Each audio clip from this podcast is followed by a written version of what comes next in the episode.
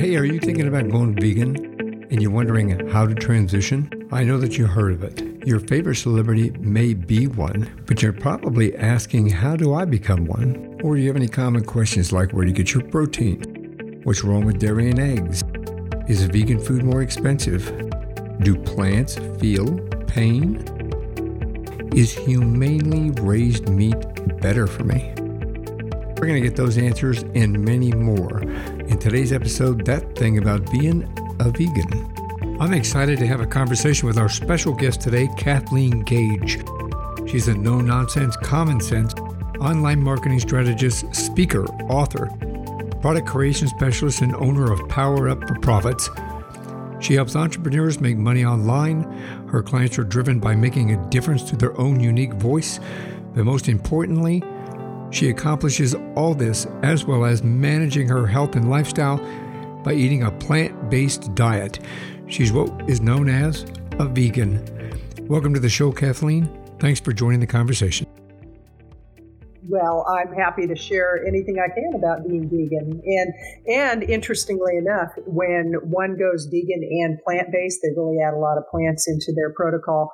They tend to do better in business. So I, I think there's a nice uh, marriage between what we eat and how we run our businesses.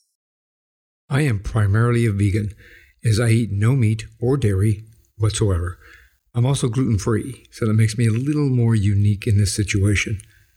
I'm ninety-eight percent plant-based, and about two percent of my diet contains fish. This is primarily for my rheumatoid arthritis management, but I'm learning about alternatives that may help me in that area.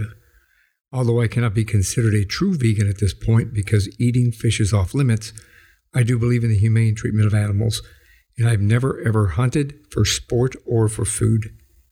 My plant-based diet has helped me to manage my rheumatoid arthritis. It's an autoimmune disease, to a point where I am not on any medication, which is or typically a biologic and other anti-inflammatories and pain relievers.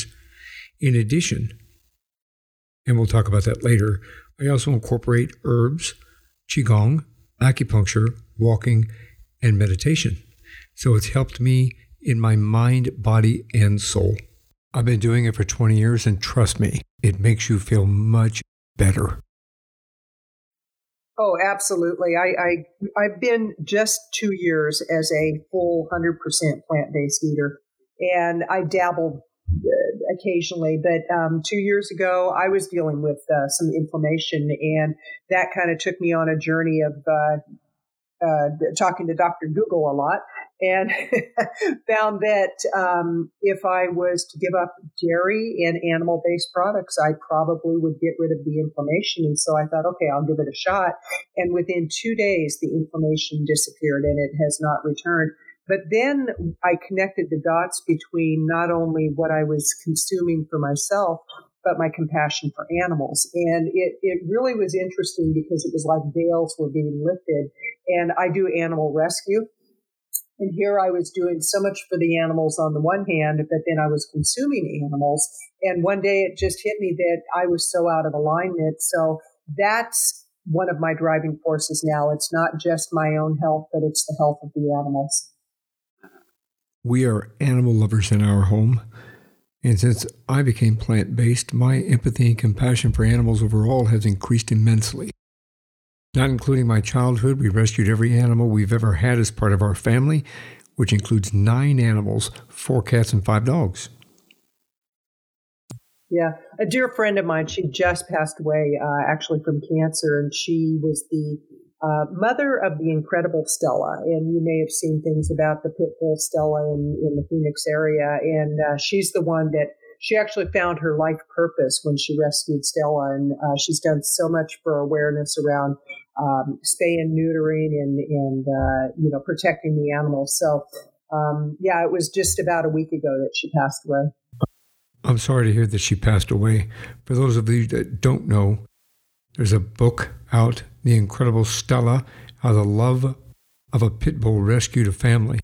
It's a fantastic story. It also opens up awareness to pit bulls and their demeanor if treated correctly and with loved and trained correctly. So I'd like to ask a personal question, please. I told you I have rheumatoid arthritis. That's where my inflammation comes from. What type of inflammation did you have when you decided to go with a plant-based diet in order to manage it? You know, mine was, I, I it wasn't diagnosed by a doctor, but it was just like in my, my wrist, and my joints were, were tight, and I, I would just get this uh, searing pain. And um, now it's like I have so much flexibility. I do yoga every day. I meditate every day. I've been meditating for years. Uh, we were having a conversation earlier, Michael, about how long you've been doing meditation and some of the alternative uh, ways of healing. And I've been on a, if you will, a spiritual journey for probably four decades now. Um, but my inflammation, it was just something that was a hindrance to my writing, because as a writer, you know, obviously you need your hands, and uh, um, it it just, the, the change was so rapid. And not only that, but I dropped thirty-five pounds. I like to call it release, because I, I don't want to say I lost it, because I'll look for it if I lost it. But uh, I released thirty-five pounds. Um, I started running in my early sixties. I was sixty years old when I did my first marathon, and I just turned sixty-six, and my running speed has improved. My endurance has improved. My recovery time has improved as a result of going plant-based, and um, really just giving up the dairy and the meat products for me has been a phenomenal change. And, and so that actually led me into other areas where I started a blog, I started a podcast show, I started a Facebook group.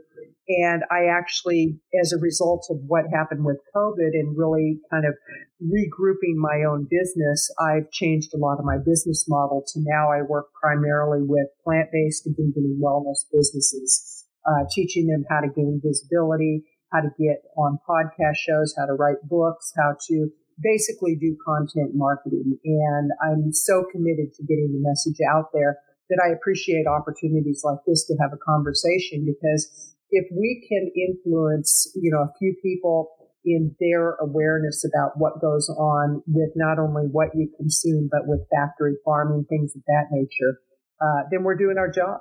That's fantastic that you were able to take and turn something into a positive for so many people and allow them to enrich their lives in a very good way.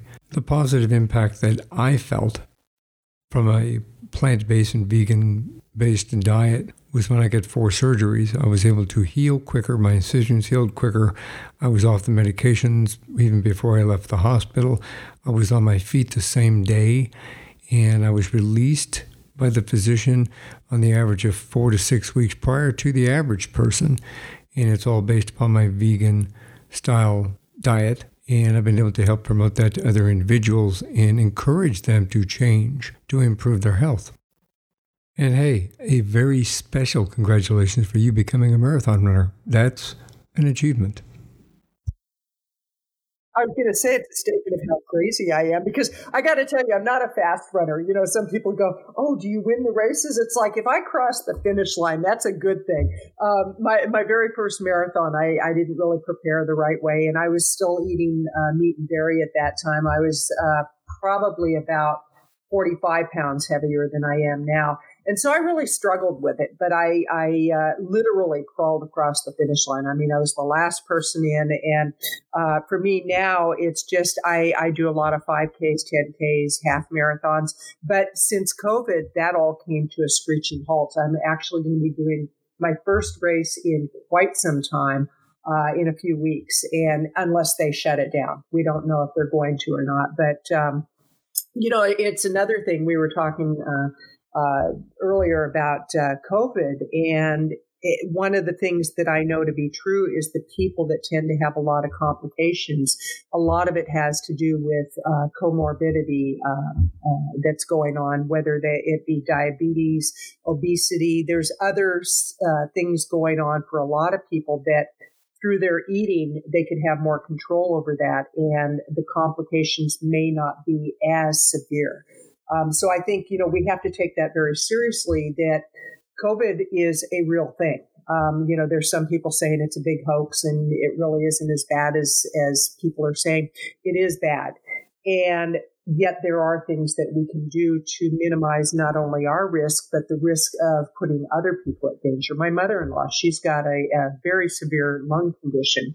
And so my concern is not so much for me getting COVID, but if I give it to her. um, I would never forgive myself. So I do everything that I can to minimize my risk. When I go out in public, I wear a mask. I do a lot of social distancing, which as a, on some levels, I'm very much an extrovert. On other levels, I'm an introvert. So I don't mind staying away from people. I got to tell you, I, I'd rather be around animals than people most of the time. But I live in a rural community, so I'm I'm able to social distance quite a bit. I can respect that. COVID nineteen is a nasty disease. It affects people both financially as well as physically. It is emotionally draining and it's terrifying. This world is being affected by it. It's not just us within the United States. Unfortunately, it's increasing exponentially. And nobody's paying attention to this. Our family's been affected by it both physically as well as financially and mentally. All of three of our kids have lost their jobs during this pandemic. We've lost a family member because of it, and we've got three individuals of the family that have been tested positive with COVID nineteen. It is nothing to mess with. Right. Not just the the um, diagnosis and what's happening right now, but the long-term impact. We don't know what the long-term impact is going to be um, financially. I mean, people are getting destroyed financially. I know a lot of business owners that are going to have to file bankruptcy, or they already have filed bankruptcy, people losing their jobs. You know, so there's that level of it, but then there's the long-term physical um conditions that we just don't know uh, what what's going to happen. I, I mean, um, you know, there's people that uh, we we just lost that Broadway actor who was uh, in the hospital for what three months. Nick and, Cordero. Yeah.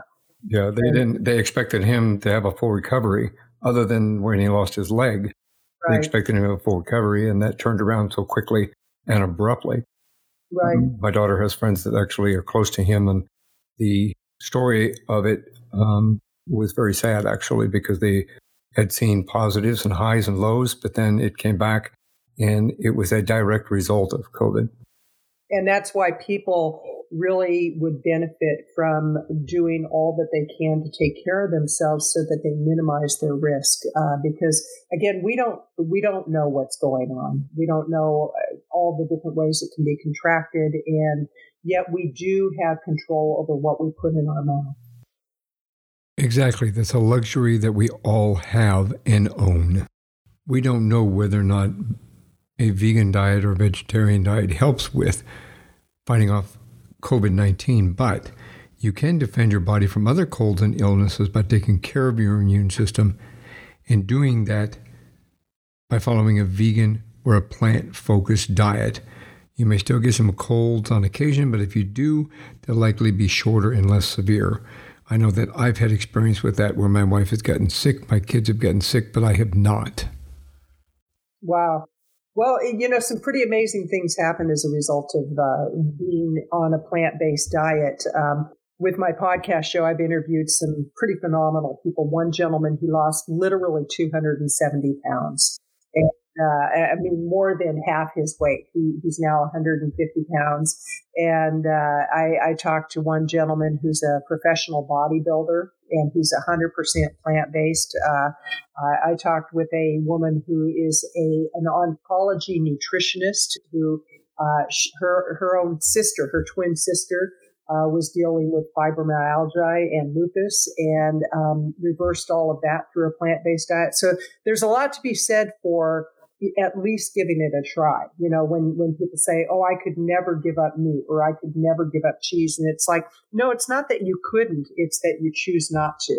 And uh, when I see people in so much pain and, and uh, dealing with obesity, and they say, well, I'm not willing to give that up. Uh, my, my own sister, I have a sister who, years ago, she was diagnosed with gout, and she was pre-diabetic and, you know, number of conditions. She was probably about eighty pounds overweight at the time, and she's not that tall. Uh, at her doctor said, what you need to do is give up red meat. She goes, I would rather die than give up red meat. And she told me that, and I said, well, you probably are. You know, we're all going to die, but you're probably going to die younger. And she was always in pain, but she wasn't willing to give up red meat. And, you know, so I think people make choices based more on not what they say, but their actions. Yeah, I agree. I ran into that problem nearly twenty years ago when I first started changing my diet in order to manage my rheumatoid arthritis. I was talking to groups of people, large groups of people actually, and most of them did not want to change. They didn't believe that diet would have any effect on anything to do with their disease, their rheumatoid arthritis, or their fibromyalgia. I spoke to my doctor at the time, um, which I'm not mentioning any names, so that's okay. And my doctor himself actually disagreed with me wanting to switch and change my diet to a vegan-type diet because he said that there's no scientific evidence that would indicate that it would have any effect on my inflammation or improve my inflammatory system or my rheumatoid arthritis. It was pretty shameful, actually, because I felt at least he should be open-minded enough in order to help us to explore that option, and he wasn't. Well, I proved him wrong. That's incredible. And fortunately, I have a doctor that when I told her I was going plant-based, she was fully supportive. And she actually, she high-fived me. And um, so I was one of the fortunate ones to have a doctor that supported my decision, where I know a lot of people have doctors that don't. And like many of the uh, plant-based doctors say, if your doctor doesn't support you, find another doctor. Exactly. Most most people in the medical profession are not given proper nutrition training. Um, I, about uh, six months ago, I went through the certification program through E. Cornell University on plant-based nutrition, and I did it more to just understand it more fully. Um, because my, my goal is not to be a nutritionist. I, that's, I, I'm a business consultant. I love what I do. Uh, but I want to do more of it within the plant-based industry to help businesses that are in the plant-based genre and the plant-based market to reach more of their market. When I moved here from Colorado, I ran into that same problem with the doctors here in Arizona. The majority of them that I had gone to see, especially rheumatologists, the first thing they wanted to do is put me on a biologic. Well, that wasn't going to work for me because, as we've discussed and as some of my listeners already know, I had an allergic reaction to biologics. I was unable to take them and went from one hundred sixty-five pounds down to one hundred pounds. So based upon that, I dedicated myself to learning anything and everything about vegan diet and how that nutrition and that plant-based nutrition can help to manage inflammation and certain diseases.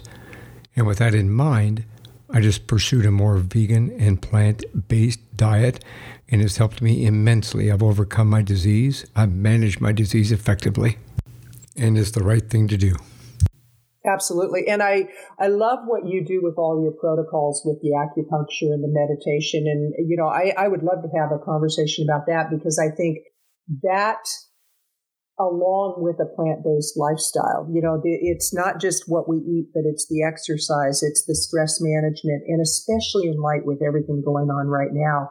Uh, people really need the tools in order to deal with stress because, you know, it, you turn on the T V and the first thing you hear is, you know, there's there's somebody uh, running people down at a protest or people in a store that are they're losing it because um, they're being asked to wear a mask. And all of that is directly related to the amount of stress that we're dealing with on a daily basis. And stress causes fear. So if we have ways of managing the stress, we can minimize the fear that people are dealing with. What I've learned is managing your health entails a whole series of things which combine your mind, your body, and your soul. That includes good nutrition, which in my case is a primarily vegan diet, plant-based. I'm gluten-free. I meditate, and I meditate daily, a minute, five minutes, ten minutes, whatever it takes. I use acupuncture. I also exercise with what they call Qigong and Tai Chi.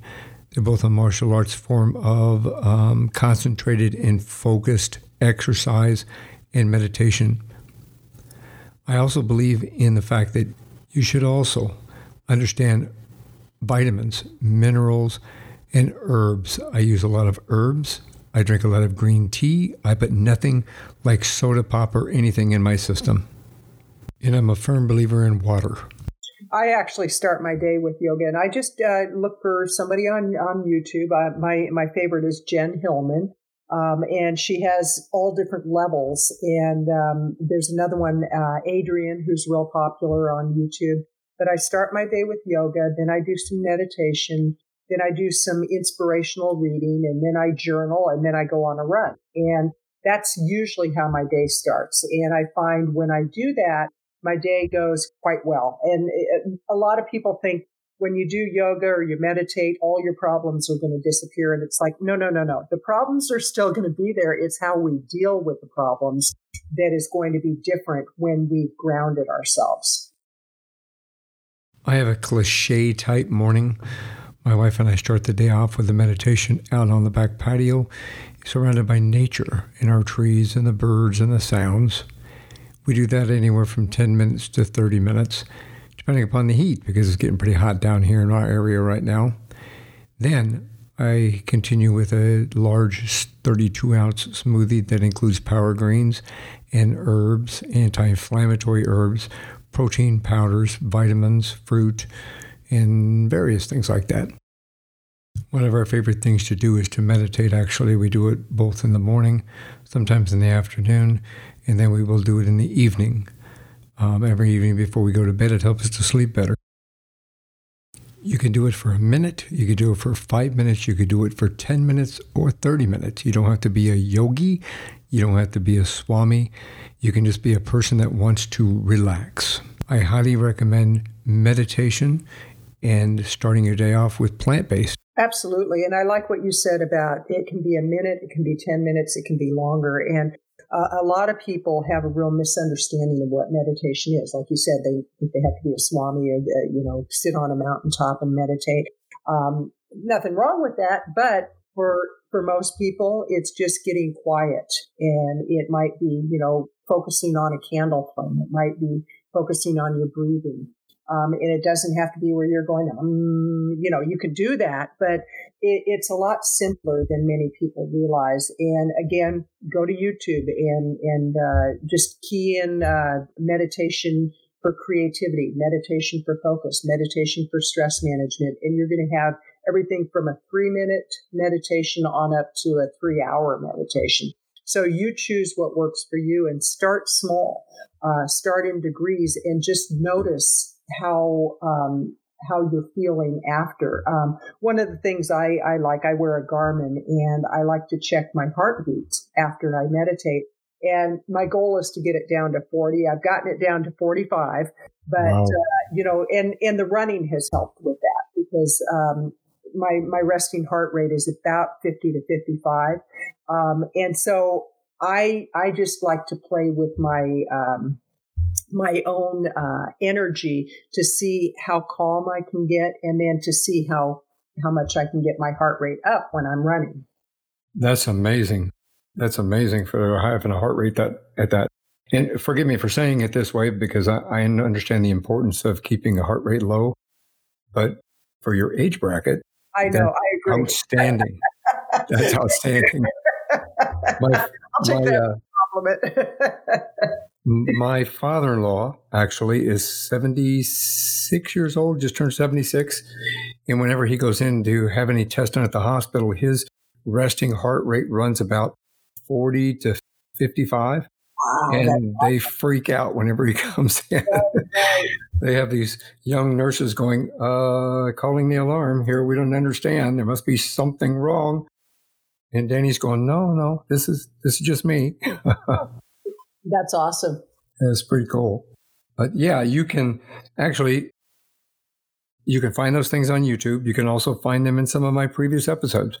Uh, if you go back to my episode list, I've got several uh, individuals that uh, help to understand what yoga is, how to implement it into your life, and how to uh, how to help you manage those little, those little, dare I say, irritations that might get your heart rate up a little bit so that you can stay calm, relax, and connect. Absolutely.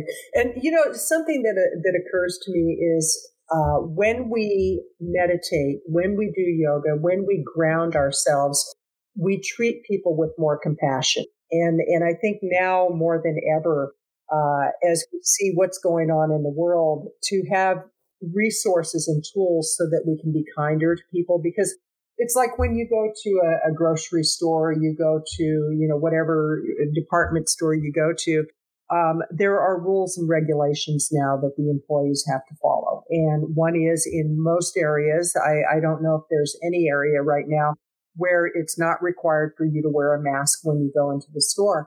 And to take it out on the employee, that's ridiculous. It's not their fault. They're just, that's their job. Uh, they're being asked to uh, enforce that. And and so I think if people would just step back and realize that, you know, we're all going through this thing with a lot of uncertainty, a lot of unknowns. And if we can just go in with a little more compassion, it'll make things a lot better for everybody.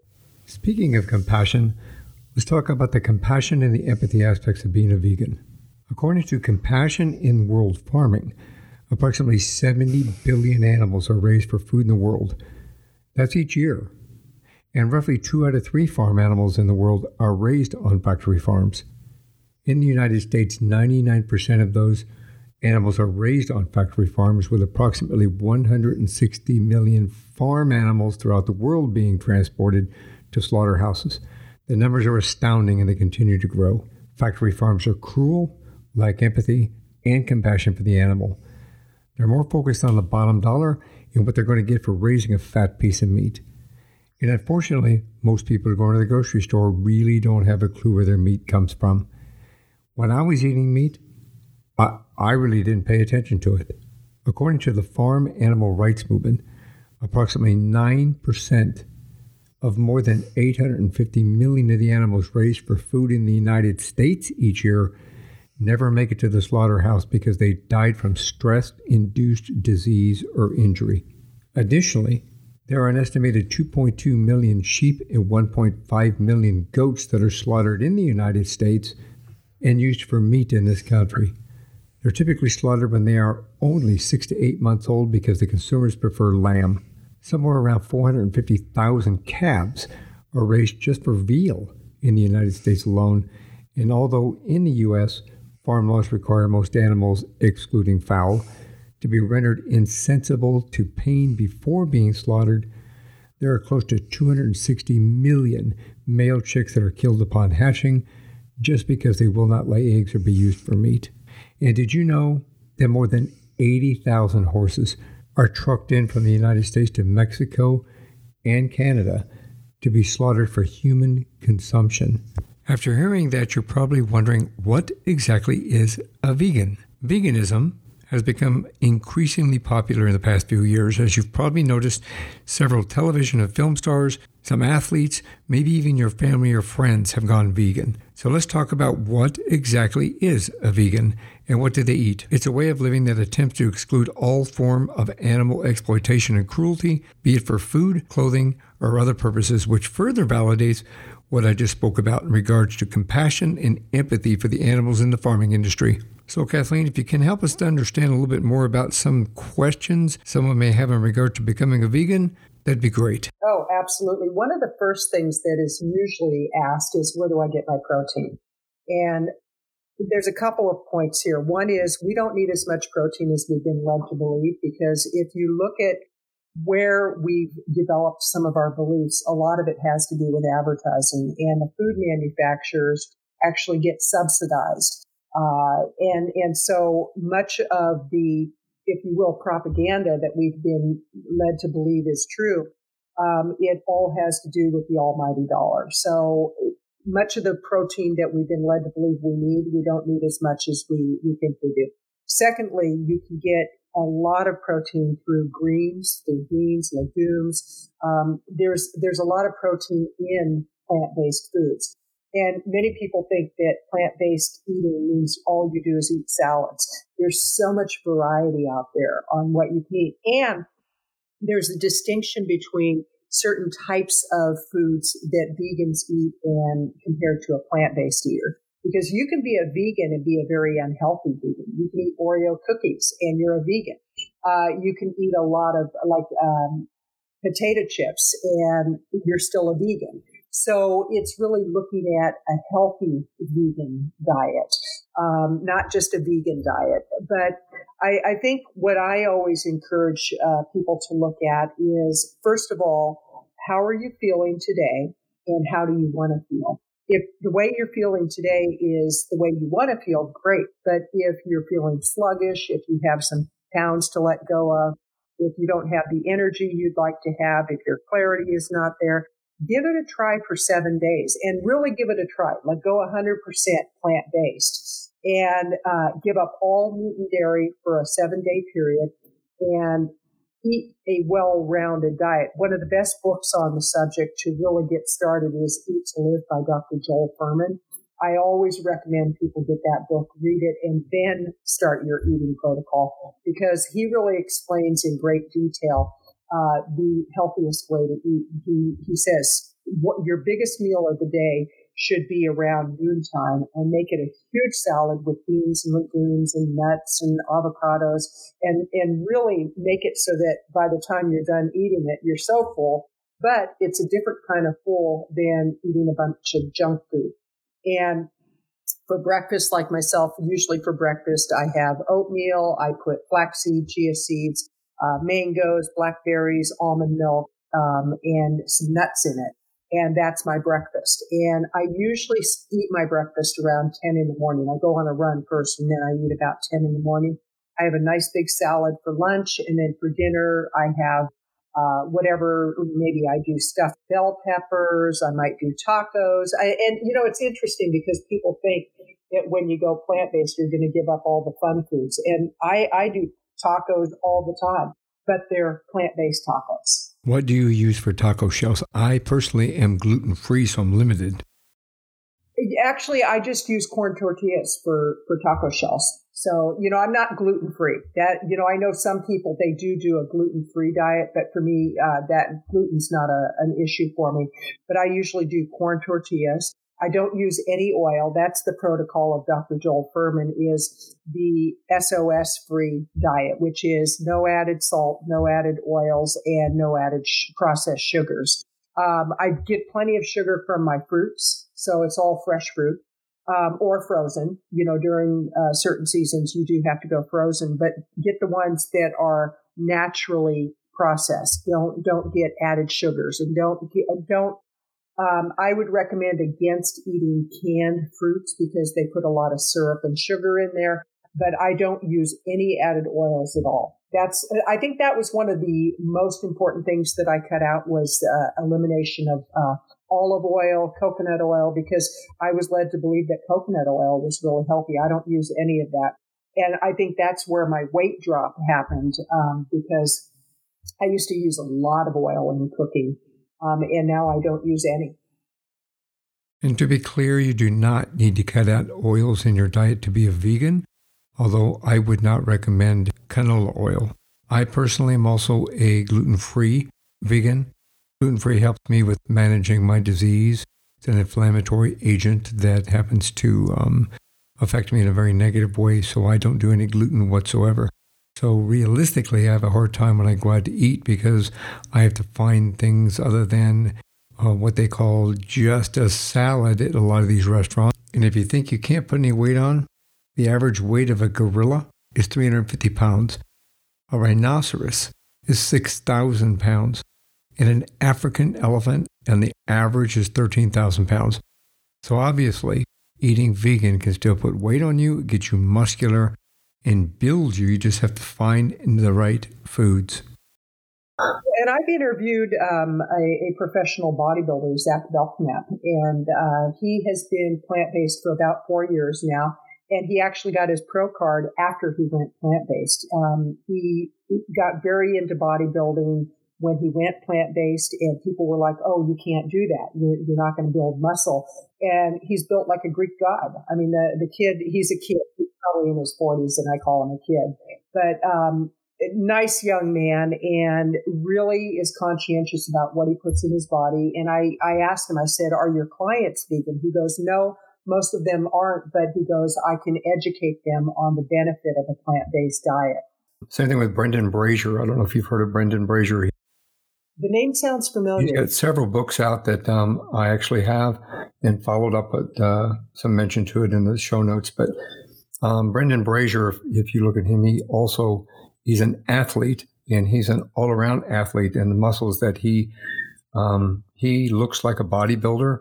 He doesn't compete as a bodybuilder, but he's a bicyclist, a hiker, and I mean, he's an avid athlete in several different areas and very successful at his at his um, health management in regard to nothing but plant-based diets. And he's got a ton of recipes that you can follow, including shopping lists to help people transition into a, a plant-based diet.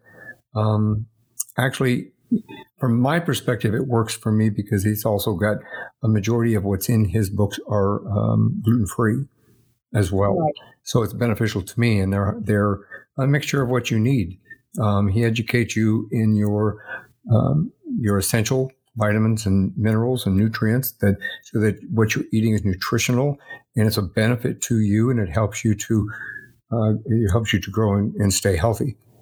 So it's the misconceptions, unfortunately, out there are still out there. Um, even if you go to some of these restaurants, you they say, "Oh, we've got a vegan option, or we've got a, a vegetarian option, or something."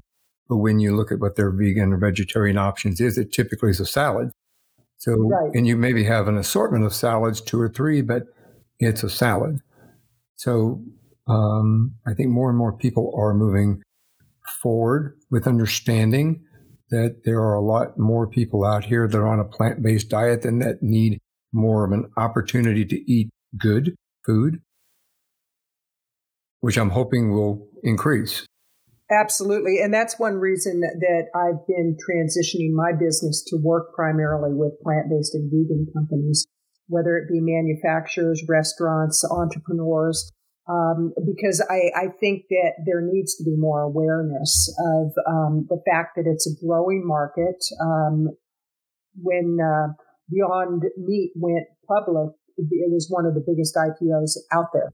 Um, because people do have an interest in it, and to also educate people on just the the uh, benefit of you can actually lower your your food costs. You know, some people say, "Oh, it's so expensive to go plant based." If you're doing processed plant based meats, that's probably true.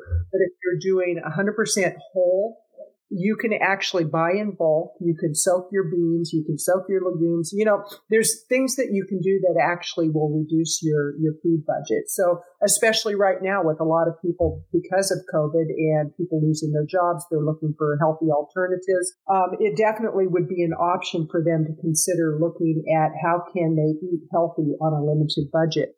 Um, somebody that I actually early on really uh, was intrigued by is Rich Roll, who um, he's a, uh, a an elite athlete where he actually at one point was about fifty pounds overweight. He was eating the standard American diet, the SAD diet, and his wife, very healthy eater, and she was encouraging him to go plant-based, and he was like, no, I don't want to, I don't want to. Well, he went on a juice fast for about a week, and he said at first he felt terrible because he was detoxing. But then he hit that point of like, oh, I'm I'm very euphoric right now. I feel great. So he thought, okay, for the rest of my life, I'll just do uh, juicing. Well, he soon found out that wasn't the solution. And as he did his own research, he realized that a plant-based diet really was going to help him in his performance. And he actually, his claim to fame is he did uh, the Ironman on five islands in Hawaii, the five main islands, in a seven-day period. He was going to do it in five days, but he did it in a seven-day period. And it was just he and a friend of his that decided to do this. And uh, that was really what his claim to fame was. That's amazing. Yeah. That's amazing. Yeah. And that's a nice place to do an Ironman, Hawaii. Oh, absolutely. If absolutely. I was going to do an Ironman, I would absolutely pick Hawaii. Absolutely. And, and well, he thought, well, why do one? It could, he's actually in recovery. So he's been sober for quite a few years. And he thought, you know, with his obsessive personality and addictive personality, well, if one's good, why not do five? The thing with Brendan Brazier, for example, uh, when I started exploring his options, I did it uh, three, four, probably four years ago. That's when our previous conversation with Doctor Fry and I started on a journey to try to understand better nutritional needs. That's how I found Brendan Brazier, um, which I confuse occasionally with the actor Brendan Fraser. Brendan Fraser, who has gained a ton of weight. He's very unhealthy right now, and he needs to go plant-based. Oh, exactly. He needs to read. the, thing, the, so. the guy that's almost got his name. He needs to read his book. That's that's funny. So we've talked about a little bit about meeting nutritional needs and the fact that um, uh, it's not as expensive as you think it is. That I do that myself. Uh, soak beans, we buy them in bulk. Um, I don't. I very, very rarely put anything in a can. I very, very, very rarely eat anything that's processed. In fact, I, let me rephrase that. I don't eat processed foods, and I only eat organic. Now, that part is a little bit expensive, so that may scare off a few people because I chose, I made an active choice to only eat organic. So, and then I do whole grain on everything else, my whole grain rice, I do quinoa and things like this. So part of my nutrition comes within those perspectives. Um, that doesn't mean that anybody out there that's transitioning to a, a plant-based diet needs to do the same thing I did and go completely organic, but it has helped me. It's been beneficial to me. Right, right. Well, and unfortunately, in some areas of the country, um, it's hard to get whole food plant-based um, because in food deserts, for example, in, in uh, a lot of the low-income areas, they have liquor stores, they have seven elevens, they have places where people can get a pack of cigarettes and a, a six-pack of beer easier than they can get a head of lettuce. And so I think, you know, in, in some ways, we need to start more fully serving communities of people that really are at higher risk when it comes to diabetes, when it comes to heart disease, when it comes to obesity. And it's not for lack of desire to be healthy necessarily. It's for lack of education. It's for lack of awareness, and it's for lack of availability of certain foods. And so I think, you know, there's there's a lot of educating that needs to go on. I think that uh, more availability of the healthier foods needs to be made available. Um, and it's it's a it's a really, really big issue that we're dealing with, because you look at the whole issue with factory farming and the way that animals are treated and the um, steroids that they're Uh, being uh, injected with, and the antibiotics and uh, the disease that that actually is going into people's bodies. And the with the pandemic, with every pandemic, they can trace it back to animal-based products. Yeah, it's really interesting to know that six in ten infectious diseases come from animals. The C D C came out with a list last December that said more than half of the infectious diseases that affect people come from animals. The list includes some strains of the flu, salmonella, West Nile virus, the plague, emerging coronaviruses such as the Middle East respiratory syndrome, rabies, brucellosis, a bacterial infection, Lyme disease, and they've recently discovered that the new coronavirus SARS-C o V two, which causes COVID nineteen, is the latest example. A host of infectious and deadly diseases that have hopped from animals to humans and humans back to animals. It's another reason to eat vegan. I always had a compassion for animals. I could take the life of a person before I could take the life of an animal. I feel what they feel. I empathize with them. I can look into their eyes and see what they're thinking and feeling, and I know that they're terrified. I have seen cows cry and beg for mercy. I have seen animals run away because they know what's happening. I empathize. You know, that's something, Michael, that I think happens to a lot of us, is we hit this point where we get a visceral response to the even the thought of it. Or um, I, I remember about six months after I, I went plant-based, I was in the grocery store and I was walking by the meat department to go to another department, and I actually stopped in my tracks. I could feel the pain. And it, it was like, I, I didn't even know where that came from, but it was like I, I almost broke down and cried because I felt so much empathy for what these animals had gone through. And as I continued on with my shopping and just looking at people's carts and realizing how unaware they were of what they were putting into their body. And I think that's, for me, where my commitment is, is to do what I can in my own way without judging people, because it took me till I was sixty-four. And so I can't expect other people to get it, you know, any sooner than I got it, um, if at all. But um, doing what I can to raise awareness. And many times people say, oh, I don't want to know.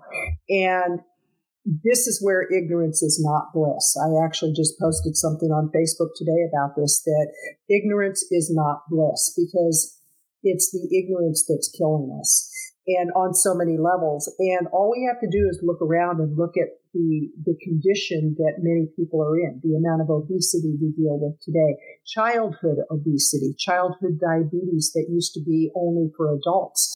Um, and there's so many conditions that are being passed down to younger generations, and it's not fair to our young people to not give them the best chance at life that we can. I agree with that. I agree with that. So in helping that, how do you...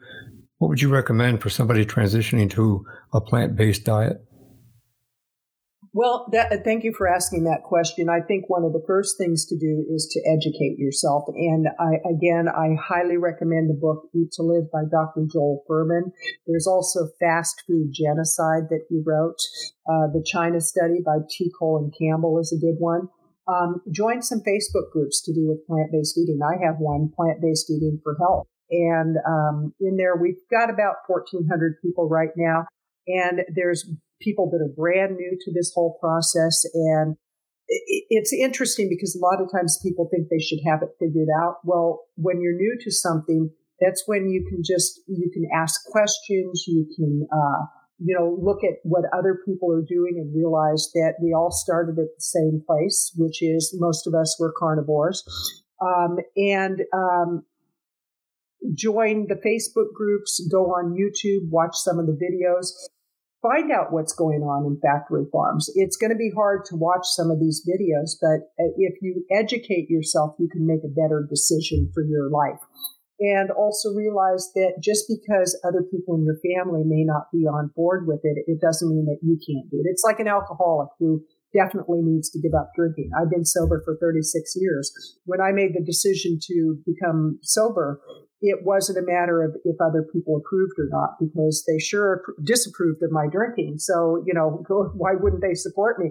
But it was interesting because there were people that, even though they didn't like it when I drank, they weren't really supportive of me giving up drinking. Um, so you have to do it because it's the right thing for you to do. And I think through example, we start influencing people. When people see that you have more energy, they see that you're losing the unwanted weight, they see that you're uh, you're happier, um, because energetically, what you put in your body is going to come out in a number of different ways. And I, I think that's why we have a lot of uh, a lot of unhappiness today. I think that's why we have a lot of mental illness today, because if you look at the the trauma and the pain and the suffering that animals go through, and that's going into our body, energetically, there's no separation. Most people who are empaths, and believe it or not, most of us are empaths. We just hide that feeling and sense the energy of food. Many empaths don't like to eat meat or poultry because they can feel the vibration of the animal, especially if the animal suffered, even if they like the taste. So most vegan and a lot of vegetarians are inherently an empath. If you have any doubts, if you have a pet as a family member, look into their eyes, listen to them, look at their body actions, especially if you've rescued one. Very much so. And especially with rescue animals, it's, I, I think, because we've done a lot of rescue. We have three horses, we have uh, two dogs, we have three chickens, we have a cat. And over the years, we've had many, many animals. And I think there's something with a rescue animal. They know when they come home. They know when they're in a safe place. And we have one right now. She's a terrier mix that when we first got her, it's been nearly two years now. Uh, she was off the charts crazy. She came out of a methamphetamine situation and she was just neurotic. And she's still kind of neurotic, but now she chooses when she's going to be neurotic. But she's just the sweetest little girl, because she'll actually come on my lap and she'll look into my eyes and she's like, okay, I need, I need your love right now. And I stop everything. And I just, I put my arms around her, and she's just a nine pounds of just pure love and joy. We had the same thing with, we had rescued a Shih Tzu about three, three and a half years ago now. And it, it's like, uh, our kids are grown up and they're out of the house. So this is our new baby. and, and Charlie takes care, Charlie takes advantage of that. Oh, absolutely. Well, we had a Shih Tzu who actually had been a breeder puppy mill dog, and she was ten when she found her way to our property. And, you know, it's kind of like God, universe, source sends these animals to us. And she showed up on our property, and she was in such bad shape. And we really thought we were going to have to put her down. And um, she had tumors all over her belly. She was almost completely blind, couldn't hear, had a bad hip. I mean, this thing hard, I don't know how she made her way to our property. And we took her to the vet. They did some blood work, and they said all things considered, her blood work came out good. She was probably about ten years old. And we decided to go ahead and have some surgery done on her to get rid of the tumors. She had four years of a wonderful life, and she hardly did anything. She mostly just laid around, but she just exuded joy. And we wanted to show her that there was love in the world, because we knew that she had been very mistreated and, and probably just used over and over and over again to, to breed puppies. And um, when she passed, it was devastating. Uh, but she had four good years. Oh, four years of being happy and yeah, content. Absolutely. Charlie, absolutely. We got lucky with Charlie. We, we had three cats that um, unfortunately they passed within three years of each other. They were they were all rescues as well. And we took a break from an animal for a little bit because we were also devastated after losing those animals. They've been with us for um, a total of eighteen years um, wow. on all three of them. So without going into huge detail, but one Saturday morning, my wife was scrolling through the phone, and a friend of hers had posted this picture, and she wakes me up and said, "This is our dog." You know, it's like, it, that's the little box. Opened yeah, my eyes something. And here's a phone right in my face with a picture. And I went, okay. So we we had Charlie by the uh, the end of the day, and he was in the same situation. He was from a puppy mill, and because he had wow. some issues and that needed an operation, he was cast aside and pushed aside. So now he's got like, I don't know, thirty toys laying in the living room and you know, his own bed, which he knew was his bed when we brought it home. So it, it was it was nice. It felt great, and it continues yeah. to feel great. So anyway, um, is there anything else that we may have not have covered that you you think uh, is important? That yeah, I, I would just encourage people to really look at the quality of life that that they want, and um, make decisions on a daily basis. I, I love listening to Eckhart Tolle, and uh, today he was talking about, you know, there's there's really no past, there's no future. It's really about what's going on right now, and to live today fully. And we all have that choice. I mean, there's there's certain circumstances we don't have control over, but we do have control over what we consume. We do have control over what we think. We do have control over the actions that we take. And I know for me that the longer that I uh, am vegan, the longer that I am plant-based, the more compassion I tend to have. And it's like a new level of awareness. Now, I've been on a spiritual journey for many, many, many years.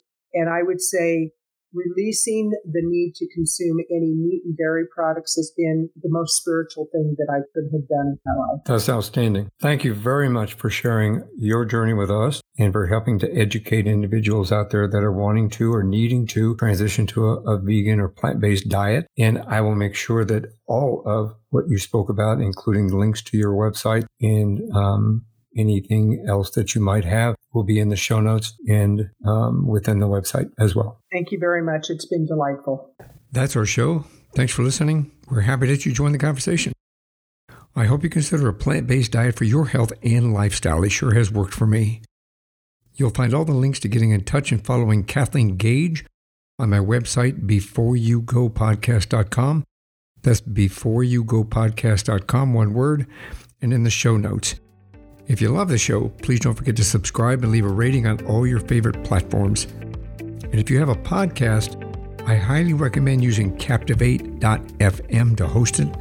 You'll find the link on One More Thing Before You Go podcast dot com and get a free seven-day trial on me. It changed my podcast for the better. Thanks for listening to this episode of One More Thing Before You Go, a unique conversation about life. If you like our show and want to know more, check out our website at before you go podcast dot com. That's before you go podcast dot com. Tell your story, share your expertise, contribute to the blog, and subscribe to the newsletter. You can find us as well as subscribe to the program and rate us on your favorite podcast listening platform. And one more thing before you go. Have a nice day, have a nice week, and thanks for listening. One More Thing Before You Go, a unique conversation about life podcast, is a creation of One More Thing Productions, established two thousand ten, all rights reserved.